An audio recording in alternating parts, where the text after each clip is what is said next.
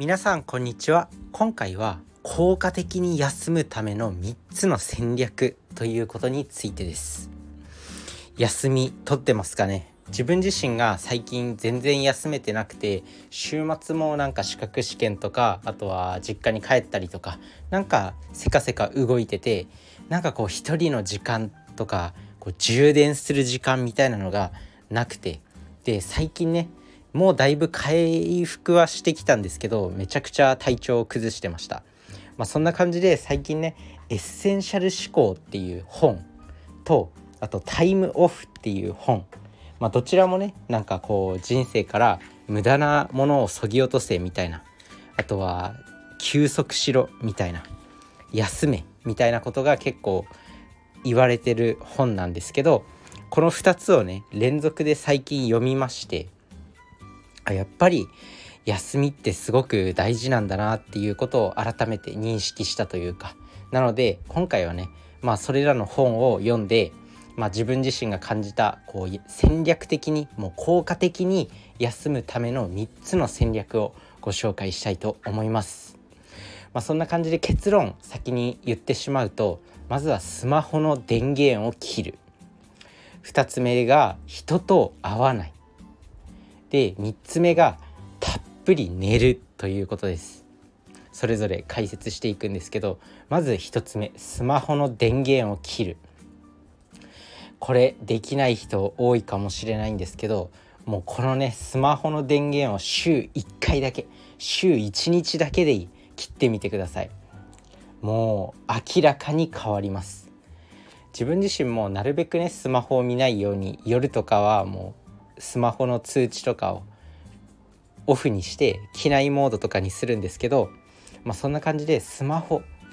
まあ、便利便利なんですけどもう一瞬で誰とでもつながってしまう SNS を見始めたら止まらないっていう感じで、まあ、このねスマホ電源をオフにするまたまたは機内モードにするっていうのがまあ、戦略的にもう休みの効果を爆上げする方法ですね。いくらこう休憩時間とか休日とかって言ってもスマホをダラダラ見続けてしまうのは休みの効果が半減してしまうんですよ。なので休みの効果を最大限に高めたいならスマホの電源は切った方がいいです。なので1つ目はスマホの電源を切ろうということです。で2つ目が人と会わないっていうことですね。これまあいろいろあるとは思うんですけど人と会った方が休みになるんじゃないかとかって思うかもしれないんですけどやっぱりね人と会うことっていうのはある程度ストレスもたまるしこうなんだろう自分の仲のいい人とか本当にリラックスできる人とかならいいんですけど、まあ、人と会うっていうのは大体の場合仕事とかまあ、そういうのが多いと思うんですよね。まあ、そんな感じで人とコミュニケーション取るのも多少はストレスを感じている。だから、まあ、人と会わないっていうこと人と会わないっていうことが休みの効果をさらに高めてくれる。特にあの内向型外向型っていう、まあ、人間のタイプがあるんですけど、まあ、内向型の人は特にこういう一人の時間っていうのを持った方が絶対にいいっていうかもうなくてはダメまあ、そんな感じで本の中にも書いてありました一人の時間を持たないともうそういうなんだろう充電っていうか心のケアができないよっていうことを、まあ、本の中では述べられてたんで、まあ、一人になるっていうことを、まあ、週1回でも戦略的にとってみてください。で3つ目がたっぷり寝るっていうことですね。もう産業革命が起きてから人間はもういかに効率的に働くかいかに成果を上げるかばかりにこう目を向けてきてもう現代ではもう働いてることが美徳みたいなのが言われてもう少しでも長く働いてた方がいいんだみたいな風潮があるんですけどそれじゃあダメだと。それじゃあ生産的な仕事ができないし集中力も落ちてしまうしもう本当に睡眠不足の状態で仕事をするのはお酒に酔ってる状態で仕事するようなものだっていうことを、まあ、本の中でも書かれていてまあ本当に睡眠不足っていうのは著しいもう何て言うの著しい生産性の低下を招くもう睡眠不足っていうのはもう法律でちゃんと眠らなきゃいけないっていうぐらいちゃんと睡眠時間を確保した方がいいよっていうことが、まあ、言われてます。それこそなんか睡眠不足でとなんか運転事故を起こしちゃって人を殺しちゃったとかってなったらもうそれこそ大変な事態で、まあ、睡眠不足で集中力が上がんなくて仕事でミスを連発したっていう風になったらそれこそ大変な事態だと思うんですよね。なので本当にあの睡眠はしっかりと取った方がいいよっていうことなので、まあ、今回のお話は、まあ、効果的な、まあ、休みの効果を最大限にアップするために、まあ、3つのコツということなんですけど1つ目が1つ目がスマホの電源を切る2つ目がもう誰にも会わない3つ目がたっぷりと寝るということです。でまあこのタイムオフっていう本、まあ、自分読んだんですけどそのね冒頭で、まあ、僕たちは休んでいいんだよっていうそういうことが書かれています。今の人は確かに本当に一生懸命働いてまあしかも働くとねある程度成果は出るんでまあ働いた方がいいのかなって思うかもしれないんですけどそれは実際は違くてもう人間はもう今後なんだろうそういう働くとかそういうことじゃなくてやりたいことを突き詰めていった方がいいよっていう。もう AI とか今すごいじゃないですか。AI とかまあチャット GPT とかが出てきてもうそういうなんだろう。人間がやる仕事っていうのは人間がやるそういう機械的な仕事っていうのは AI がやってくれるからもう人間は本当に自分のやりたいことを突き詰めていった方がいいよっていうことを、まあ、本の中でも述べられていてあとはね、まあ、本読んでて思ったんですけどやっぱ成果を出してる人偉大な成果を出してる人はしっかりと休んでいるんだなっていうこの「タイムオフ」っていう本の中でね、まあ、何人かのこういう起業家とかなんか有名人とかが、まあ、取ってるその戦略、まあ、作家とか執筆家そういう人が取ってるその休みの戦略とかが書かれてるんですよこの「タイムオフ」っていう本には。だからそういう人たちが本当にしっかりと休みを大事にしていてで執筆する時は本当に山小屋にこもって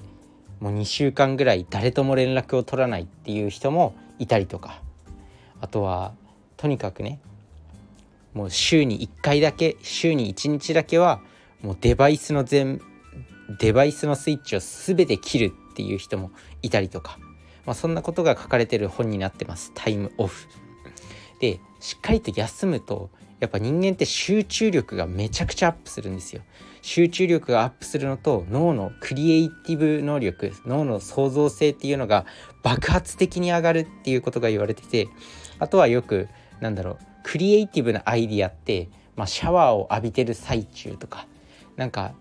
寝てる寝てる時寝て起きる瞬間とかに生まれやすいってよく言われたりしてるんですけど、まあ、そんな感じで、まあ、そういうクリエイティブなことっていうのは結構休みがないと生まれてこないっていうことも分かってるんですよ。だから本当にしっかりと休みを大事にしてください。あとは休まないとやっぱ体調を崩すんですね。でどうあとは何だろう。休みをなんかこう悪いって思うんじゃなくて自分が休めてるものなら全然やっていいんですよ。例えば趣味に没頭するっていうことも、まあ、この本の中では、まあ、タイムオフ、まあ、自分の普段の仕事普段のまあサラリーマンだったら普段の会社に行く仕事あるじゃないですか。それ以外に趣味に没頭してる時間っていうのがあれば全然それは休みになってるよっていうことだからそういう没頭する時間もあの持っておくといいよみたいな。よくだからなんかあの人はすごい、まあ、寝ないで働いててすごいなみたいないるじゃないですか。ベンチャー企業の経営者とか有名インフルエンサーとか。そういう人ってそういう人って寝てないじゃないかみたいな。寝てないのにすごい成果を出してるじゃないかって思われるかもしれないんですけどあとイーロン・マスクとかね。そういう人寝てないくせにめっちゃ成果出してるじゃんみたいな思うかもしれないんですけどそういう人は常に没頭してるっていうかもう自分の楽しいことしかやってないからもう必然的に休めてるっていうかもう休みと仕事っていうのがもう境界線がない状態。もうその状態が一番いいよっていうことが、まあ、この「タイムオフ」っていう本の中でも語られてました。なのでそれを持っておきましょう。まあとにかくね、まあ、休みの効果を最大限に高める方法3つ、まあ、厳選したんですけど1つ目がスマホの電源を切る。2つ目が人と会わない。3つ目がたっぷりと寝る。ということでした。あとは何だろうユダヤ教の教えだとなんか週に1日シャバットっていう安息日っていうのがあるらしくてその日はもう仕事も絶対にしないっていうことが決められてるみたいなんですね。ユダヤ人っていうのは、まあ、ノーベル賞受賞者を数多く出したりとか、まあ、いわゆる大成功してる人をたくさん生み出してるユダヤ人、まあ、その人たちが持ってる習慣にも、まあ、休み週に1回は必ずもう安息日を設けるっていうのがあったりね、まあ、今日のね休みの効果を最大限に高める3つの方法っていうのも是非皆さんも土曜日か日曜日どっちかの日ねもう完全にデバイスの電源を切ったりとか完全に人と会わないとかもうもうたっぷりと寝るっていうことをやってみてください。まあ、週に1回だけでも全然違うんでやってみてください。それじゃあねバイバーイ